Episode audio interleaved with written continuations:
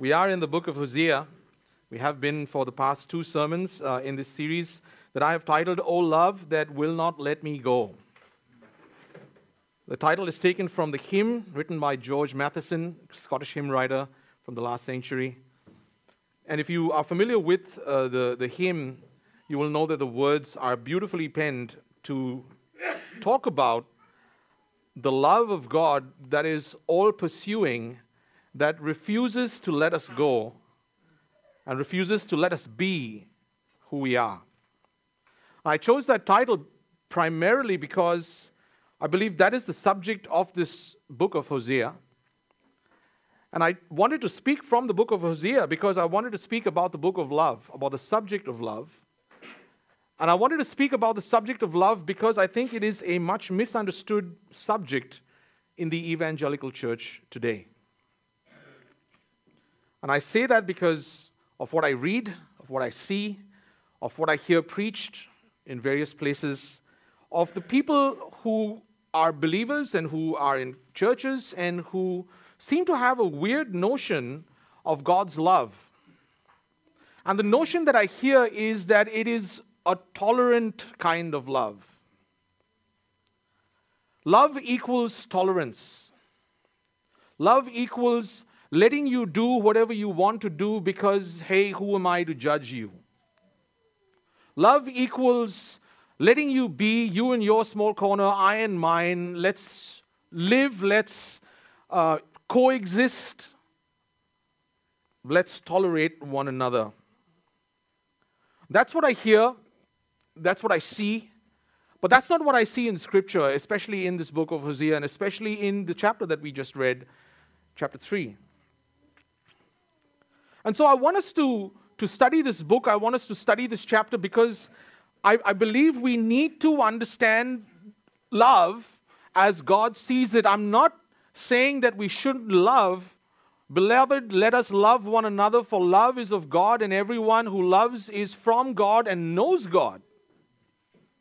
And there's a connection between love and knowing what true love is and knowing who God is. And so, if we get love wrong, we get God wrong, we get the gospel wrong, we get salvation wrong. Love is vital to understand from a biblical perspective. And that is why, that is largely why I, I want to undertake the study of love because we, we seem to have created this idea of love because of its tolerance, because of its all inclusivity, that makes us feel comfortable. And so we've created a God in our own image, unfortunately, and we're guilty of the second commandment. And, and we do this because we, we then become, uh, God becomes easy to understand, and we can put him in a box and we can figure him out, and then we're not so um, judged. But do we want a comfortable God or do we want the true God? We've, we've sung, we've, we've, we've broken bread together, we've talked about and, and read scripture, um, and hopefully that we have done that in an attitude of true worship. But we can't be true worshippers if we are not worshiping the true God. We can sit here in church singing songs of repentance, of redemption, of salvation. We can be reading scripture and we can be worshiping the wrong God. Because the concept that we have in our minds, the lens with which we read scripture, is so twisted and perverted that everything we read, even though it is from the Word of God, is not the Word of God because we have these preconceived notions about who God is. And so I want us to, I want this, I want the Word of God to, to dispel those preconceived notions so that we can be confronted as required with the truth about who God is. And so this is not just a, a study in, in love, it is a study in the nature and character of God. I also want us to do this study because um, very often I hear and see people think that the God of the Old Testament is, the God, is different from the God of the New Testament. There's a discontinuity between who he was and who he is now. Or he was different then and he's different now. And so that doesn't apply to us, but this applies to us now. And so we, we, we, we, we create this wedge in, in the Old Testament and the New Testament, and we think that's okay, but we're actually creating a wedge in the character of God. And then we drive a wedge actually between ourselves and God because we think He's different when He actually isn't. So I want us to see the, the plan from Genesis to Revelation. It is one God, one plan, no change of plan. And that's so, so important for us to understand that God is constant and consistent when we live in a world which is anything but. And so I want us to see that He is the same God. Because when we see that He is the same God, we see He was the same yesterday, today, and forever, we will see how the God of Hosea, in His situation, is the God of us today in our situation. Just to do a bit of a recap because it has been quite a while. In chapter 1, God's accusation is that the land commits flagrant idolatry. I think the choice of words is very clear. The land, because the land is a covenant, it, the land signifies God's promise to his people. The land is a big deal, as those of us who have studied Joshua and are now into Judges, the land is a big deal. And if the land is committing is, is, is committing flagrant idolatry, not just idolatry, but flagrant idolatry, then the covenant is being broken. And we see a very difficult command from God to Hosea go take a wife of harlotry. most commentators will say, and I agree, that it is go marry someone who is going to prove unfaithful. Why? Why such a difficult command?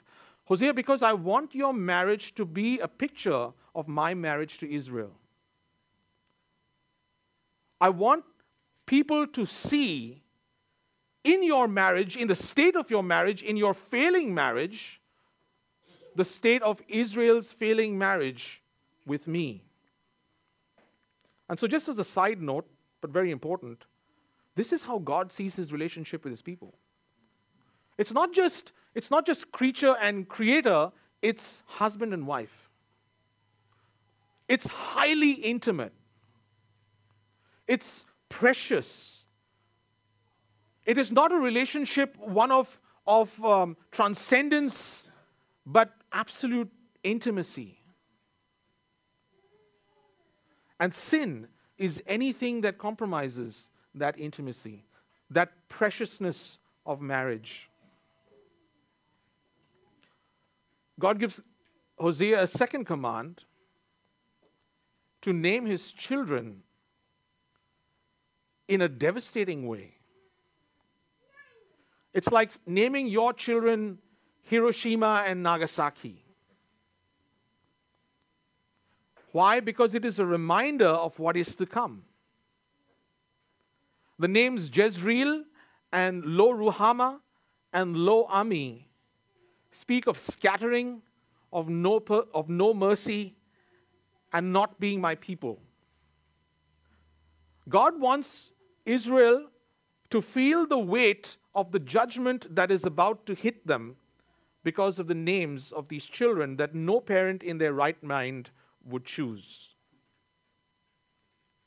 Hosea, I want your marriage to be a picture of how Israel is treating me, and I want your kids to be a picture of how I'm going to respond. But even though the end is nigh, the chapter closes with hope on the horizon. There's promises of all the names being reversed and the curse being reversed because God, in His grace, is going to draw His people back to them. And so the bottom line is that the infidelity has occurred, judgment will take place, but there will be restoration. Beautiful. And so we, we as, as we as we read these these chapters, as we get, try to get our heads around what's, be, what's happening, I, I want us not to just lose track of the narrative, but I want us to keep track of who God is. It's, it's vital that we understand his relationship with Israel because it's different to the way he relates to us in the sense that while Israel is yet in exile and is yet to come back to him, he is gathering the nations to him at this time, which is us, the Gentiles.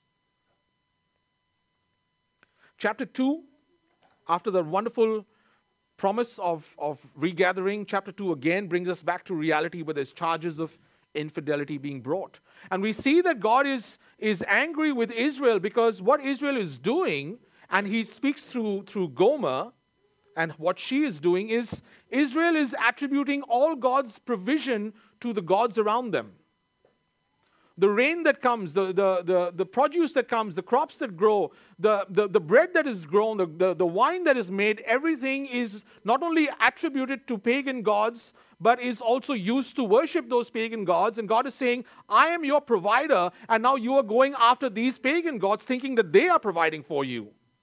And what I'm now going to do is I'm going to take it all back. And so I'm going to take all, all your new wine, I'm going to take away all your crops, I'm going to take away the rain, I'm going to do all these things. Why? So that I can remind you and so that you will be confronted with the reality that it is Yahweh who is your provider. And the application for us could be that when God removes all the things from our life, it is perhaps to remind us that we don't need things, we need Him. And yet again, we see hope on the horizon after all the judgments in verse 23 of chapter 2. I will also have compassion on her who had not obtained compassion. And I will say to those who are not my people, You are my people. And they will say, You are my God. Hope again on the horizon. Wandering, philandering Israel will return. God's pursuit of his people may appear harsh, may appear judgmental to us, but he does it in love so that he will bring his people back to them. Why? So that our hearts will not hanker after false things, temporary things, but will hanker after what has truly eternal value, which is Him, God alone. And so this brings us to chapter 3. And I want to title this a tale of two loves. Because I believe that we are given a contrast of two different kinds of love in this chapter, and it is important for us to understand the contrast so that we can understand what is true and what is false, and therefore what we want to practice and what we want to identify with and how we see God. We must understand in the, in the picture, in, in, in throughout these chapters that we have read, that Hosea represents Yahweh. Hosea is a picture of Yahweh. Gomer is a picture of Israel. As we read this, who are we? We're not Hosea because we're not representing Yahweh. We are Gomer because we are unfaithful. How are we to understand ourselves in the context of Hosea? How are we to apply his situation to ours? 3,000 years ago. Failure to understand who we are in this narrative will take us all into all different sorts of directions. It would be a serious failure because we would fail to understand the gospel, because we fail to understand forgiveness.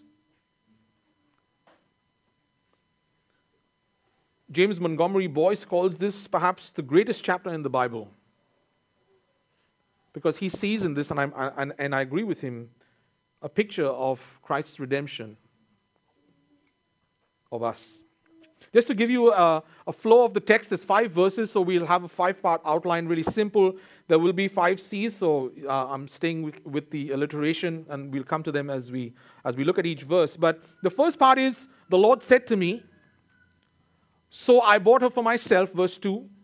Then I said to her, verse 3, for the sons of Israel, verse 4, and then afterward they will return. So we move from the past, the Lord said to me, to a series of ongoing events. Then I said to her and I bought her. And then we move to uh, the, the immediate future for the sons of Israel, and something's going to happen. And then the distant future, where afterwards they will return. So that's just the general flow of, of the narrative. And in verse 1, where we see the accusation and the condemnation of the failure to be faithful, We see that being reversed in verse 5, where the people are faithful. But what happens in between is uh, that's where the interesting part of the story is, and we see the movement from judgment to redemption to perhaps sanctification, even, and then glory.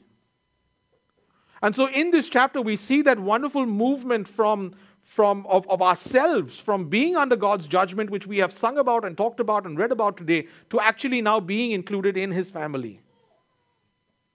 That wonderful story of adoption because of what Christ has done. And God gives us a picture in, his, in, in what he's telling Hosea to tell the people of Israel about what he's going to do. And so we see some gospel themes over here that we would take that we would do well to take heed. Because in this story of Hosea, I believe we do see Christ. And I do believe we can very clearly see ourselves. So let's let's look at the text and let's read it once again. And so I just want to remind you that after we have judgment or we have uh, a, condemnation, judgment, hope, chapter 1, we have condemnation, judgment, hope in chapter 2. We're brought back again to the harsh reality of judgment in verse 1 of chapter 3. Then the Lord said to me, Go again, love a woman who is loved by her husband, yet an adulteress, even as the Lord loves the sons of Israel, though they turn to other gods and love raisin cakes. Just in case you're wondering what the raisin cakes are, people think that it is, could have been uh, um, an offering that was given to, to, the, to the gods, to the pagan gods, as some sort of offering, some sort of food offering. It also could have been an aphrodisiac. And so there was, uh, because there was the temple prostitution and there was all of that was rife in the land, this could be one of those things uh, that um, um, the Lord is talking about. But regardless of what the raisin cakes are, they're symbolic of Israel's love for other gods. So then the Lord said to me, Go again, love a woman who is loved by a husband, yet an adulteress, even as the Lord loves the sons of Israel, though they turn to other gods and love raisin cakes. So I bought her for myself for fifteen shekels of silver and a homer and a half of barley. Then I said to her, You shall stay with me for many days. You shall not play the harlot, nor shall you have a man. So will I also be toward you. For the sons of Israel will remain for many days without king or prince, without sacrifice or sacred pillar, and without ephod or household idols. Afterward, the sons of Israel will return and seek the Lord their God and David their king, and they will come trembling to the Lord and to his goodness in the last days. Verse 1, I'm calling the contrast of love. Because I do believe we see two kinds of love in this verse. We see Israel's love, we see Yahweh's love, we see Hosea's love, and we see Gomer's love. There's a parallel between Hosea and Yahweh, like we said, and there's a parallel between Gomer and Israel. And they're very different kinds of love. They're not just different, they're opposite. Yahweh and Hosea demonstrate a, a selfless, sacrificial, holy, covenantal kind of love. And Gomer and Israel demonstrate a selfish, perverse, betraying, disloyal, unholy kind of love. And so this is a tale of two loves, not for academic interest, just to make a point in, a, in, in an outline, but to understand where are we in this? What are we aligning ourselves toward? We start off with the wife of a prophet is having an affair. The wife of the man who claims to speak for God is having an affair. That's not to put it crudely, that's not to be um, just sensational. That is the accusation. Do we think that's scandalous? Think it's fair to say that we would consider to be scandalous if the wife of a prophet is having an affair. However, let me ask you another question. Do we think it equally scandalous if the people of God are having an affair? If we are outraged and morally incensed by hearing about someone's or the wife of, of the prophet being in bed with another man, what about the people of God being in bed with other gods? I want us to, to think about that very carefully. It's easy to, to be outraged when it's happening to someone else, but when we are in that position and not when we not when we are the victims, but when we are the actual perpetrators, Are we outraged at our own unfaithfulness? Is it scandalous in our eyes if we have affections for anything but the risen Lord? We've, we've had communion today. And when we have communion, we, we come with, with hearts of penitence and, and seeking God's forgiveness. But are we like that throughout the week? Or do our hearts belong to someone else? We see scandals reported in the news financial, political, celebrities, social. And the whole reporting attitude is my goodness, how can these people sleep at night? How can we sleep at night? If, I, if we are being unfaithful to our God.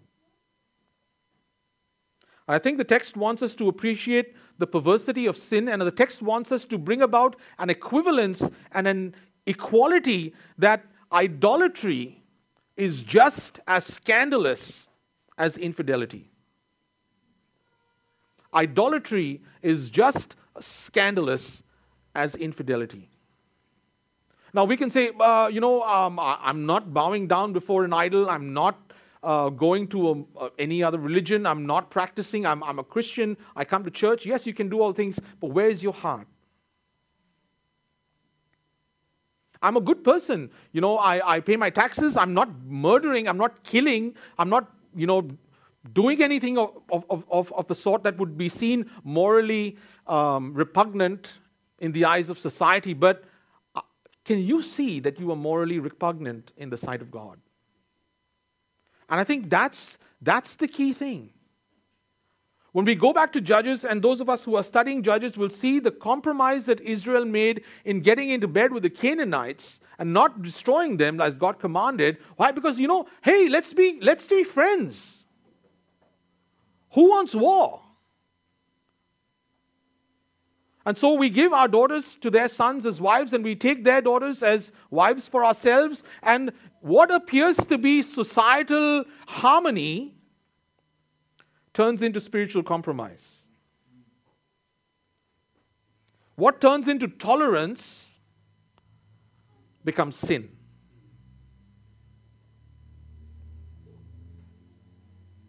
So the text wants us to appreciate that we can be cheating on God in so many different ways if we are not faithful to His Word. The spirit of compromise, I believe, is, is that first step towards idolatry, where we would take things that are good career, family, money, relationships, power, authority And when they become an ultimate source of pleasure for us, an ultimate source of meaning for us, we lose our first love. Our hearts become unfaithful.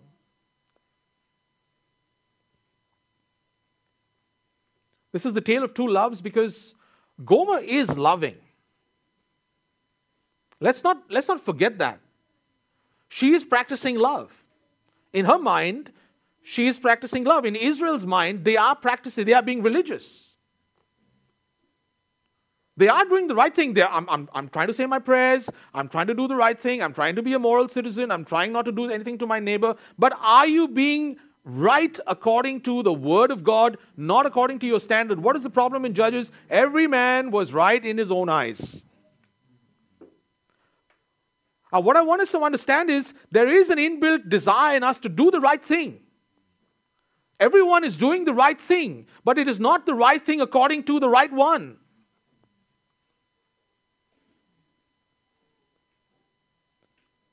We see a definition of love and in, in our day and age where it's listen to your heart. Have you heard that? Do what's right in your eyes. Don't, I mean, be true to yourself.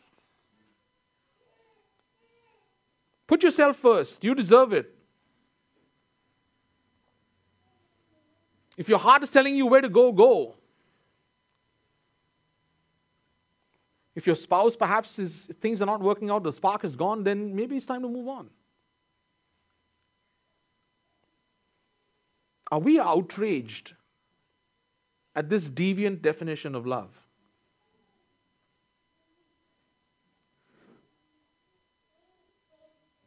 Are we scandalized by this definition of love? But then comes the greater scandal. Go again. Love a woman who is loved by a husband and yet an adulteress. Go again. This is not the first time. Go again. Lord, she's an adulteress. Yes, I told you she would. But go again. Love her. Just as the Lord loves Israel and chases after all these gods and their raisin cakes. That's the bigger scandal. Go again. Love a serial cheater. Don't abandon her. And this is where we see the nature of God. He is a God who pursues his people.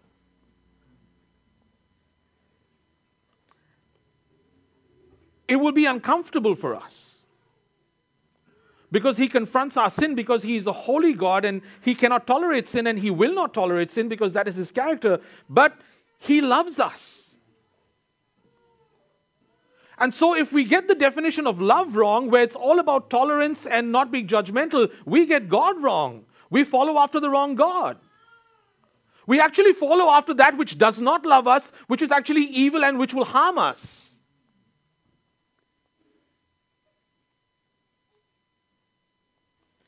We need to understand God will not compromise his love for us by letting us compromise with sin.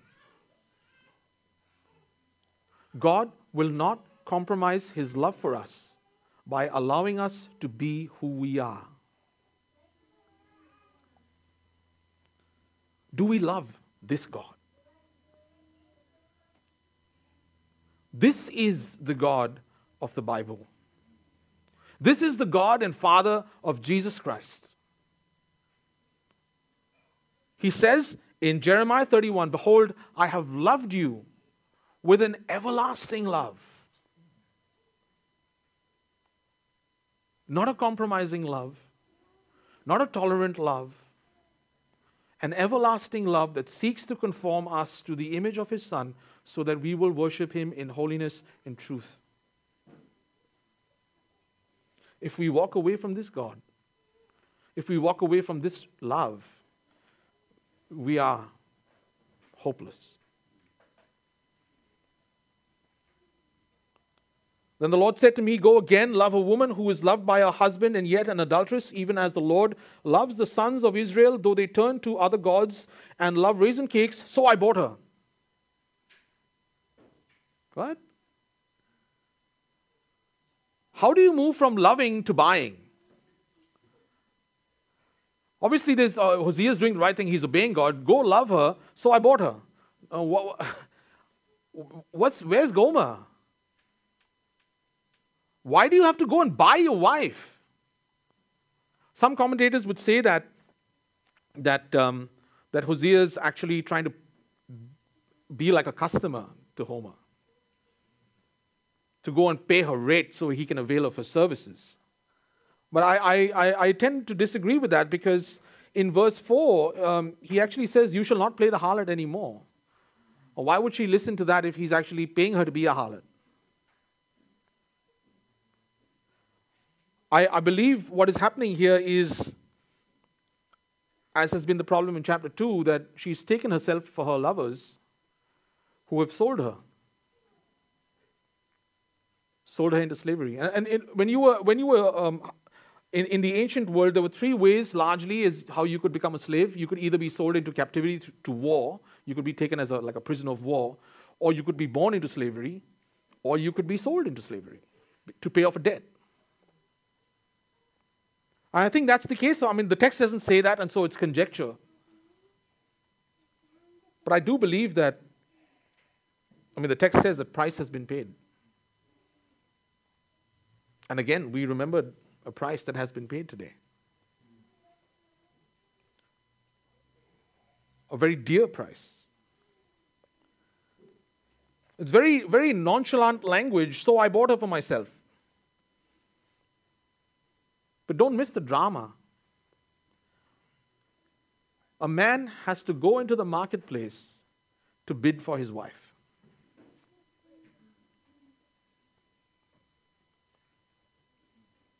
Where are we in this? When Christ has to purchase us from the marketplace of sin.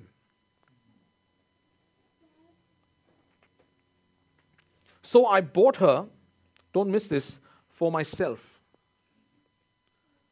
Hosea is not paying a price so that Gomer can continue her philandering ways.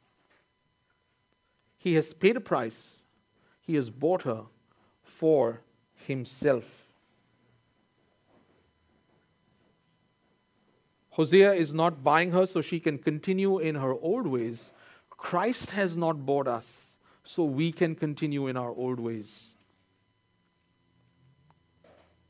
Christ gave himself for us to redeem us from every lawless deed and to purify for himself a people for his own possession. Zealous for good deeds, Titus 2:14. There's, there's two brides here. Gomer and us. Hosea purchases his bride to be his bride. Christ purchases us to be his bride.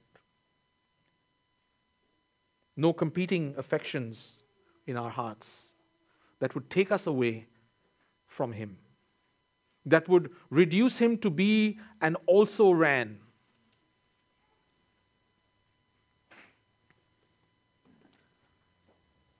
And I want us to understand uh, love again. It's not just that love has a price to pay. We like that idea. We, we, we all are okay with that idea of being sacrificial. You know, it's good. We should be sacrificial. But that love has a price to pay for my sin. I'm not the one doing the buying. I'm not the one with the purchasing power. I'm the one who is hopeless and helpless and needs to be bought.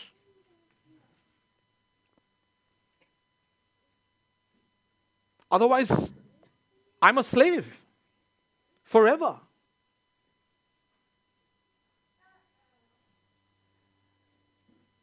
How many of us love this God who walks into the marketplace to free us.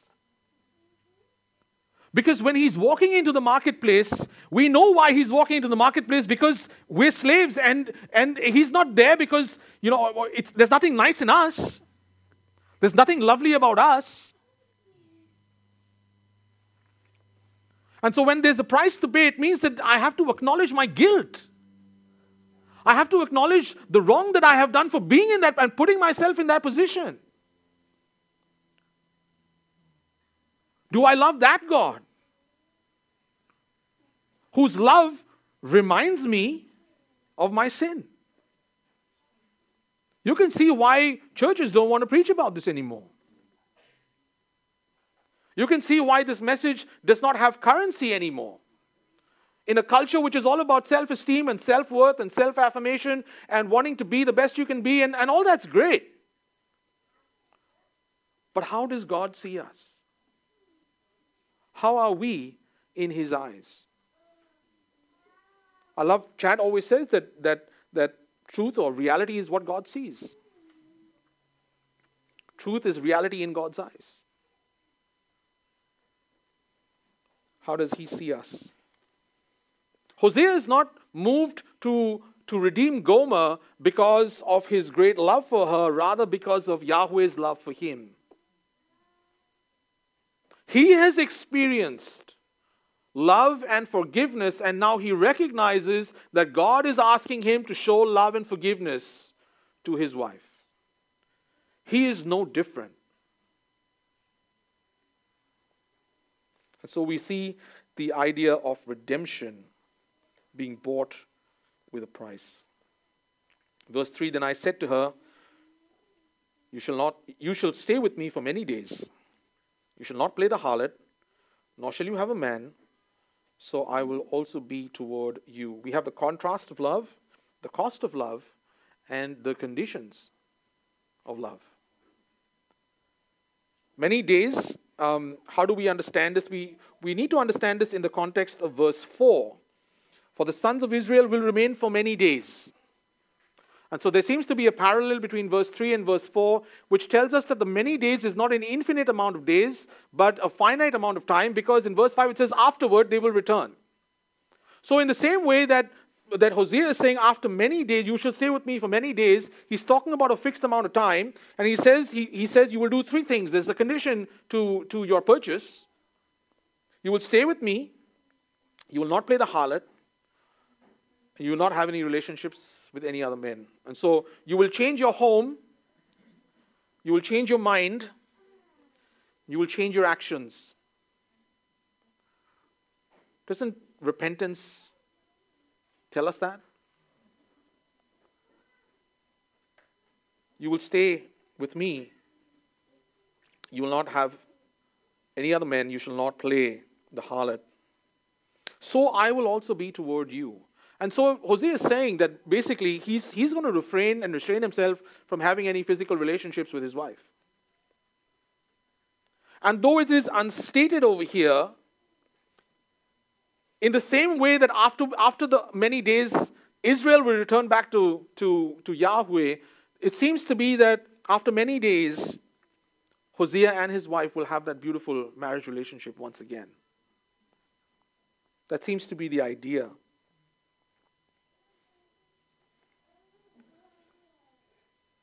Do we like that word condition?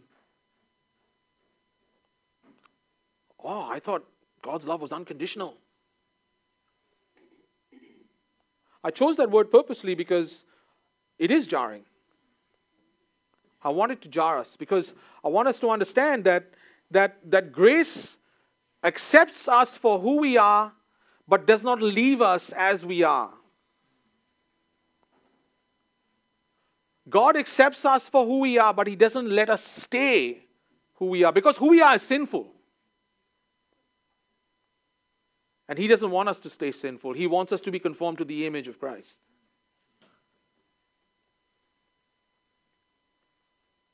Conduct yourselves in fear during the time of your stay on earth. Why should we do that? Knowing that you were not redeemed with perishable things like silver or gold from your futile way of life but with the precious blood, the blood of Christ. 1 Peter 1 17 to 19. And I, I, I, bring us back again to the nature and character of God and the nature of love because a lot of us, a lot of Christians, are happy to be saved from hell, but not from sin. I don't want to go to hell. Yes, good. You know, I want to dodge the bullet. But do I want to be saved from my sin? Am I looking for the return of my bridegroom like Israel is meant to look to the return of her bridegroom? Because not, not only will I be with him, but because it, there will be no sin. Do I understand that Christ has paid a price for me, not just to deliver me from death, but to deliver me from the power of sin?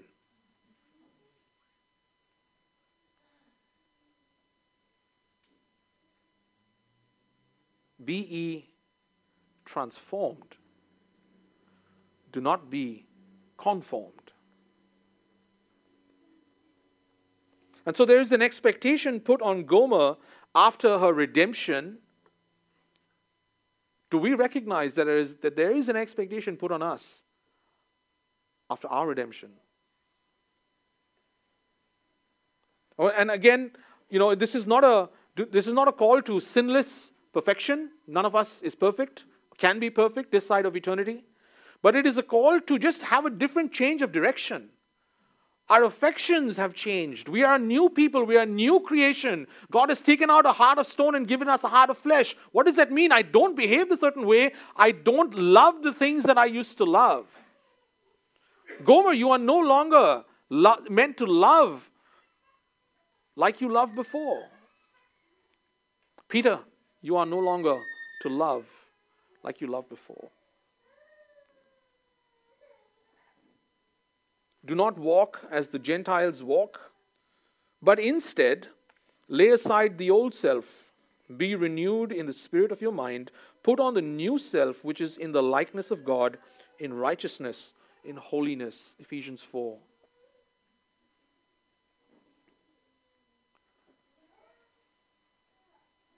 Then I said to her, You shall stay with me for many days. You shall not play the harlot, nor, nor shall you have a man. So also I will be with you. Why? Now, this is interesting. Why, why is he saying this? Because, verse 4 the sons of Israel will remain for many days without king or prince. In the same way that you and I are going to have a relationship in which our physical intimacy is restricted, so for many days, Israel or God is going to distance him from himself from Israel because they will not have king or prince, they will not have sacrifice or sacred pillar and they will not have ephod or household idols. So the, the, the idea of, of they will not have a king or prince is you will not have any political or military leadership. The idea of sacrifice or sacred pillar means uh, you will not have any place to do your sacrifices. There will be no temple, perhaps. There will be no sacred pillar. Now, these uh, sacred pillars were these sort of fertility columns that were in their day. Um, they used them to, for, for their religious ceremonies and purposes. Without ephod, so the ephod was the, the priestly garment that the priests used to wear, and they used to have a, a, a vest pocket to have the Urim and the Thummim to cast lots and figure out the will of God.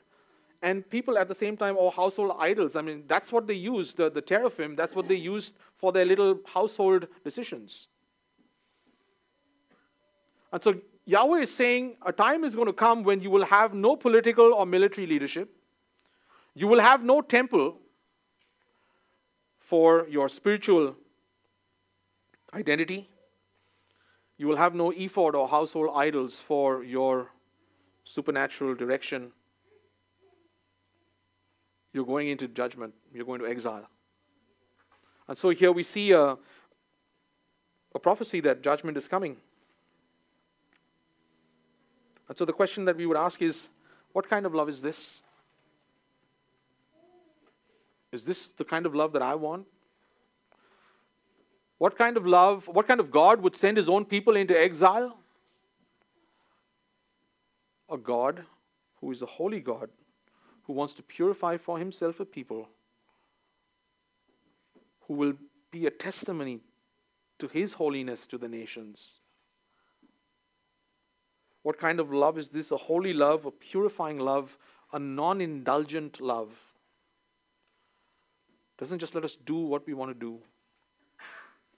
And we need to understand that God is saying, if you read Romans, you'll get uh, uh, uh, Romans 11 a, a bigger picture. For a while, Israel has been exiled.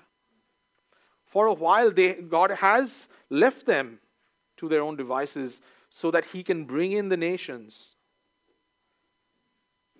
I have, I have many sheep, and I want to get all of them into the fold.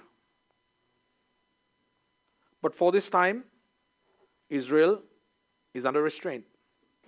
They have yet to return, as he says in verse 5. But regardless, it's the same God, it's the same plan, it's the same love. And so we move from the chastisement of love to last verse 5, the character or the conduct of love. Afterward, after this time where there will be no military leadership or spiritual guidance or temple or sacrificial anything, after the, afterward, the sons of Israel will return and seek the Lord their God and David their king, and they will come trembling to the Lord and to his goodness in the last days. This hasn't happened yet. And so this was uh, in the future for Hosea, it's still in the future for us. But it tells us what's going to happen afterward. The sons of Israel will return, change direction, they will turn back. Israel is not worshiping Yahweh today. No matter how much we may want to support Israel, no matter how much we think they are God's people, and they are, but they are not his people in the sense that they are not giving him the worship and acknowledgement that he deserves. But it will happen. They will return, they will change their direction, they will turn back and seek the Lord. Seek to, to, to look keenly with the, with the objective and intention of actually finding and gaining what you were looking for. And not just seek the Lord, seek the Lord, their God That personal relationship has returned. That idea of belonging has returned. And they will seek the Lord their God and David their king. This was the time when there's this northern and the southern kingdom. There's, there's, there's, there's been a, a rift in the unity of the nation of, of God's people. But when, when they return, they will return as a unified people. No more north and south, no more problems about who's my king. David is my king. Obviously, David is dead. Who's the king then? Christ. Because he's the one who is in David's line, he's the one who occupies David's throne forever and ever. And so we have a clue about a unified Israel under the kingship of Christ, which means he's coming. And he's coming to establish his kingdom. When will that return? When will that happen? When they look upon him and mourn as for an only son, they will confess that he is their king, as per Isaiah 53. We, we thought that he was, he was despised by God, but he was wounded for our transgressions. The chastisement that should have fallen on us, God laid on him. By his wounds we have been healed. The Lord has laid on us the iniquity of us all. That's what we remember this morning again. The Lord has laid on him the iniquity of us all. We who were in the marketplace of sin, slaves to sin, he has paid the ransom. He has purchased us for Himself. That is why He is a jealous God. He will not allow us to have any competing affections, any competing interests. Because what can compete with Him? Who can compete with Him? When, when He redeems us, do we understand the value of that redemption. We will if we understand the depth of our sin. If we think sin is just a mistake, oh, it's just an accident, we will not value the redemption of Christ as much as when we realize what an offense. What an offense was Israel in God's eyes. What an offense was Gomer in, has done to Hosea. How offensive is our sin in God's eyes? How precious is His redemption for us that purchases us to be his own. Beloved, let us live as his own. His own. And then let us look forward to that time when he will return so that we can be with him in that beautiful bond of husband and wife. Let our marriages be a picture of that. Let our affections be a picture of that. Let our worship be a picture of that. Shall we pray? Gracious God and loving Father, your word is so precious to us. Your word is so marvelous because it shows us, Lord, the, the history of your work. And Lord, it shows us the future of your work. And in this present time also, Lord, we see you work in us through your Holy Spirit, who points us in the direction of your Son, because there is no other name in heaven or, or, or on earth by which we must be saved, except in the name of Christ. Lord, He is our bridegroom. He has purchased us with His blood to be a pure and chaste bride. And Lord, we wait for that day when He will return to take us to be with Him. But in the meanwhile, help us to live as His bride, pure and spotless, because He has paid the price and He has freed us from that slavery to sin. So let us live as people who are free. Let us live as people who are holy. And we just ask this in His name and for His sake and for His glory. Amen.